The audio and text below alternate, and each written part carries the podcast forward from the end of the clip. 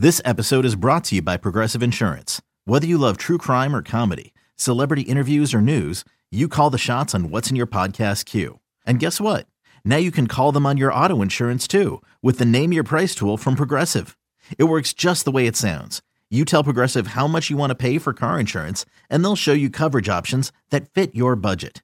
Get your quote today at Progressive dot com to join the over twenty-eight million drivers who trust Progressive. Progressive Casualty Insurance Company and Affiliates.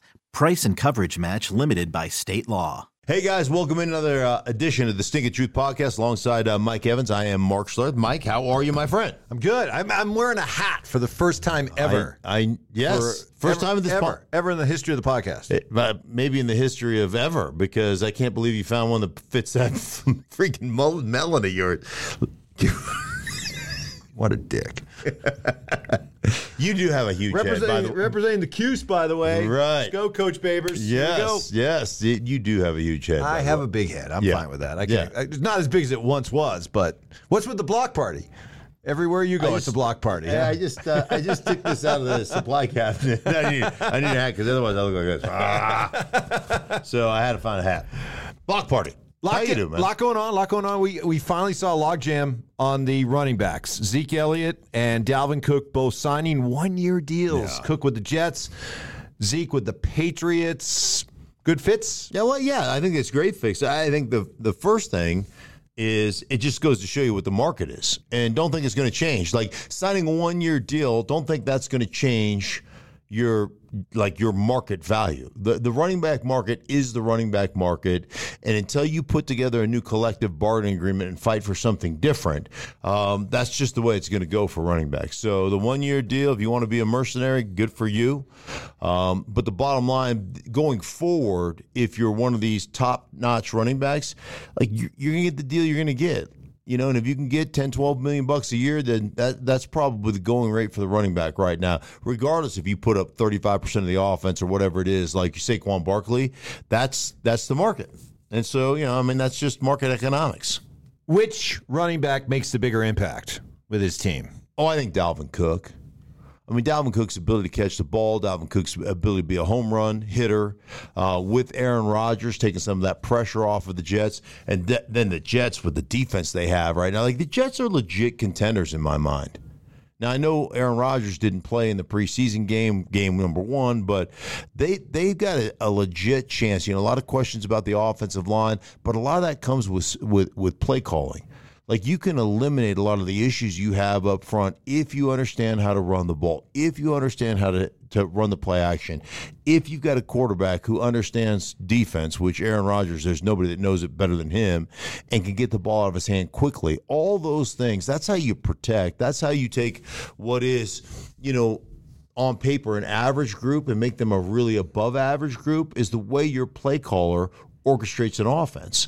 Yeah, I say this to coaches all the time. Like, give up seven sacks in a game. I'm not going to say your O-line sucks. I'm going to say you suck as a play caller. You didn't take the pressure off those guys. Now, I understand, you know, your defense rolls over and you give up, you know, a big lead, twenty-one points. You got to throw it every time. Um, you know, I don't necessarily agree with you got to throw it every time, because you're you're not going to make it all back in one play. But I understand how that gets you out of balance, and that puts more stress on your offensive line. But the bottom line for me, most of the time, you give up six, seven sacks in a game, you guys suck as a coaching staff. Zeke in New England. Bill Belichick over the years has used a lot of running backs yeah. very effectively. How do you see Zeke's role with the Pats? Um, without having their roster in front of me, Zeke is a tremendous player. Now, I know a lot of people say, hey, you know, not a lot of tread left on the tires and took kind of a beating and stuff, but he's a physical runner. He's a downhill runner. One thing that, that like, when you look at Bill Belichick um, and you talk with Bill Belichick, Bill Belichick is a gap run coach. Like, he wants to be downhill. He doesn't like the wide zone stuff. What a lot of t- people base out of wide zone, you know, all this West Coast, Mike Shanahan, Kyle Shanahan, Sean McVay, uh, you know, you go down that Matt LaFleur, uh, Zach Taylor, like all those guys want to base out of, hey, wide zone is what we're, you know, our base. Now, we'll have a lot of variations within that, but we want to be on that wide zone, you know, that path outside, right? Cut back lanes. And Bill Belichick has a philosophy. Why would I want to go east and west to get north and south? I just want to go north and south, right? And that's kind of his. So he's more of a gap, you know, gap-related running kind of call coach. Uh, and and Zeke is a, a good downhill guy, physical. He coming out of college when he was at uh, where were you going? Ohio, Ohio State. When he was coming out of Ohio State, and I studied him on tape before the draft, I was like, he's already one of the best blitz pickup guys in football. Like that dude, that dude knew how to eat up ground, get in the line of scrimmage, and just whoop, shorten your neck right there. And the reason you want to get in the line of scrimmage as a as a blitz pickup guy is a back, okay? Because, you know, this is why I, I'm, you know, we, you and I were talking on our radio show, and I was talking about how one-on-ones are unrealistic drill, mm-hmm. right? Mm-hmm. Because when you're doing one-on-ones in practice with an offensive and defensive lineman, you don't have everybody else playing at the same time, so there's no bodies. So it's you and that guy with infinite space on both sides of you. That that doesn't happen in real life, right? You've got a center on one side, you got a tackle on the other side if you play guard, and there's not as much room to operate in there as a defensive lineman. So a lot of these pseudo defensive line wins, that's a sack. You heard that all the time. No, it's not, dumbass. Otherwise, you'd have forty-seven sacks in a season. You know, you get nine, and you're like, woo, nine sacks. Well, we almost got double digits. I, I hate defensive players. Anyhow, the, the bottom line with the back, the reason why you why you want to gain ground, Mike, we, you want to eat up that space. You want to come attack the defender before he can get going. But why? Because I want to get him in the line of scrimmage, so when I go into that hole, let's call it the B gap, the gap between guard and tackle, guess what? Not a lot of room. So if you make some dramatic move, you know what you're doing? Tripping over the feet of your guard and that defensive tackle, or your offensive tackle and that defensive end. Does that make sense? So gain ground, get in the line of scrimmage. Zach, uh, Zeke was great at that. He was also really good catching the ball out of the backfield. So he's a, like to me, he's a perfect downhill fit and a do-it-all guy that Bill Belichick can play on any down. You mentioned a couple of veteran quarterbacks. We didn't see many veteran quarterbacks at all in the first week of preseason. We saw Patrick Mahomes. Yeah. And I think I speak for all of Chiefs Kingdom when, you know, he pulled the ball down and started running up the middle of the field, right, and eventually slid down. I can understand why everybody was holding their breath, heart in their mouth. Does that surprise you that in a league where increasingly starters don't play in the preseason, there's Mahomes out there for Andy Reid? I think I saw more starters play in this preseason than I was expecting. There was a lot of court. Like, uh, I watched the Vikings take on uh, Seattle, and the starting quarterbacks didn't play and all that stuff. But um, I think you're going to see more and more of it, especially as they start keep eliminating practice time, keep eliminating the amount of time you can work on the field, keep eliminating the number of games you have in the preseason, because eventually we all think it's going to go to eighteen games and it's going to go down to two preseason games, right? So I think you're seeing more veterans play, not a ton, but more veterans play in the preseason, because ultimately this whole notion of this whole notion of, hey, let's use the first three games of the regular season as a as a kind of a, a pseudo preseason, an extension of preseason. And I think what teams are looking at right now with seventeen games, you're like, man, we need a couple of breaks toward the end of the season. So if we can jump out when we're fresh at the beginning of the season and go, let's say, start three and oh, man, it gives us an opportunity to go, okay, let's measure where we are at the end of the season. Do we need to get a couple guys healthy? Can we, you know, can we play that way, c- c- play the long game, so to speak? So let's go early so we can make decisions late. Well, I saw Sean Payton do an interview in which he said, hey, one of the reasons, one of the things I learned when I was doing T V for a year was I recognized the importance of teams getting off to fast starts. And if you look at some of the surprise yeah. teams in the N F L a year ago, the Giants, Minnesota, teams like that, they got off to fast starts. So he feels that it's important that the Broncos get off to a fast start. He backed it up. He had Russell Wilson in the first-string offense out there for four drives. Right. Four drives. Yeah, punishment. And then that's part of the change of the culture as well, because there were things, there were breakdowns up front on the offensive line. There were things that Russ Wilson didn't do very well. There was receivers that that didn't, you know, didn't necessarily run the crispest or the best of routes.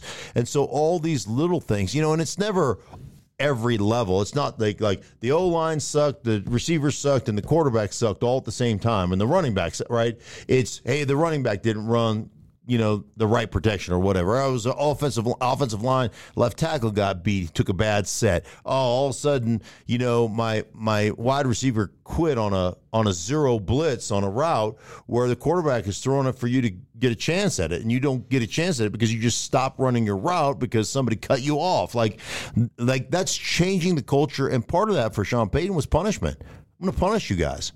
You don't put together a couple of drives, or you don't put together at least one good drive, guess what? We're going to keep going out there until you guys actually rectify this and put a good drive together. And they did. They scored at the end of, uh, you know, at the end of that first half. So Payton's new, right? This is his first yeah. year. He's more about the process right now. Yeah. Boy, is Bronco was Broncos country burned by Russell Wilson last year? You want to talk about, hey, we're not going to get fooled again? That is a fan base that is. Oh, they are down on Russell Wilson. Right. I mean, they like down. Russell Wilson's been in the league for twelve years. He shouldn't have to go through a process. He shouldn't have. Dude, it's a new offense. Wow. It's a new, like, it's a new system. Well, a couple of things that I saw, you know, Russ wanted to be, like, he wants to transition. We've heard this from a lot of different people, and not Russ, but just people who have followed Russ's career. He wants to transition. He wants to become the next kind of quote-unquote Drew Brees, a shorter quarterback that really can operate from the pocket. One of the things I see, and it's uncomfortable for us, like he's always had this propensity to, to scramble, to, to twirl out and scramble out the outside of the pocket. Well, you know, when you're young and you're athletic and you're fast, you you can make that happen occasionally, but still you're going to put yourself in harm's way um, with the defensive ends and the speed and the edge, you know, the edge presence that you have on a defense right now. And so those things are always looked at and you go, ah, like to me, when you spin out and you try to scramble outside the edge, when you do get sacked, and you will get sacked, it's a minus nine, minus ten. Now you're in second down and twenty. If you work and manipulate the pocket and you're climbing, climbing, climbing, you're shifting through there, all of a sudden you get sacked. You know, Tom Brady, hey, it's a three-yard loss. You know, those guys that can operate from the pocket. So one of the things you can see, you've seen it in practice, and we saw in the game, his he's not comfortable with it, but he really worked on climbing, getting back up in the pocket and trying to deliver the football from inside the pocket. That's going to be – it's something he hasn't done. And I, I'll tell you, studying so many Seattle tapes, I guarantee you thirty-five percent of the sacks that were given up over the course of his time in Seattle were his fault. So, you know, you can sit there and say, well, the offensive line wasn't good. Well, no, Russ is taking these sacks, so they're trying to eliminate that. That's a work in progress. That's going to take time. Lastly – you are an accomplished actor. Yes. I'm glad you noticed. And so you know the inner workings of Hollywood. Oh, I do. Boy, do I. Boy, can you tell stories. Yes. What do you think about this Michael Oher story, Oof. The Blind Side, right? Yeah. So it seemed like when that movie came out, wow, what a great story, too good to be true. Well, mm-hmm. according to Michael Oher, it wasn't true, as he's suing Uh, his family, saying that he was scammed out of millions of dollars, mm. that he was portrayed unfairly, that he was never adopted, that they took him into conservative cons- con- conservatorship. Good. There you go. Yeah. And that uh, they made millions, but he made nothing. Uh, this uh, this is getting ugly. Yeah, that is that is ugly. And, you know, there, there's... I don't know, man. I don't know what to make. I mean, I did. He never liked the movie. That that was right from the get-go, that he never really liked the movie. But was but, he not complicit But this in, is coming to a, was a whole other level. Not complicit in the making of it? Was he not complicit in, in like, throughout the throughout the process? Was he was he part of that? Maybe he's just realizing now, like, he was part of it, and now he's realizing, wait a minute, I didn't really see any money from this, right. And you guys are living high on the hog. Right. So that, that'll make you, you know, that'll make you raise an eyebrow. Uh, I did, a, I, as a matter of fact, speaking of my acting career, I did a, uh, remember that show, uh, The Makeover Show? Where they, they like the house makeover, whatever, yeah, the home yeah, makeover, yeah, whatever yeah, it was, yeah. with that, with the with the spastic guy that had yes. a tie, tie or whatever. Tie, yeah, yeah, yeah, tie, yeah. Tie yeah. was awesome. I did that show. With with the Toohey's. Oh, did you? Yeah, we redid that show, so maybe I'm in trouble. Maybe you were shorted. Maybe the Toohey's owe me money. Yeah, there you go. You might want to get your lawyer to work on hey, that. Hey, Toohey's, you're on my list. No, that's a terrible story. Yeah. I'm making light of it, but it's... I, I'm making light of me, but that's a horrible story. Anyhow. Just further proof that when they seem... Too good to be true? Probably too good to be true. Yeah. Hey, for everybody involved in the Stinkin' Truth Podcast, uh, a little short one today. We'll be back with you guys on Thursday and um, and break it all down as we get ready for week two of the preseason. Very exciting stuff. For Mike, I am Mark. We'll be with you guys next no, no later on this week and next week. We'll be with you. Next, we'll be with you for for the the foreseeable future. How about that? Say goodbye, Mark. Goodbye, Mark.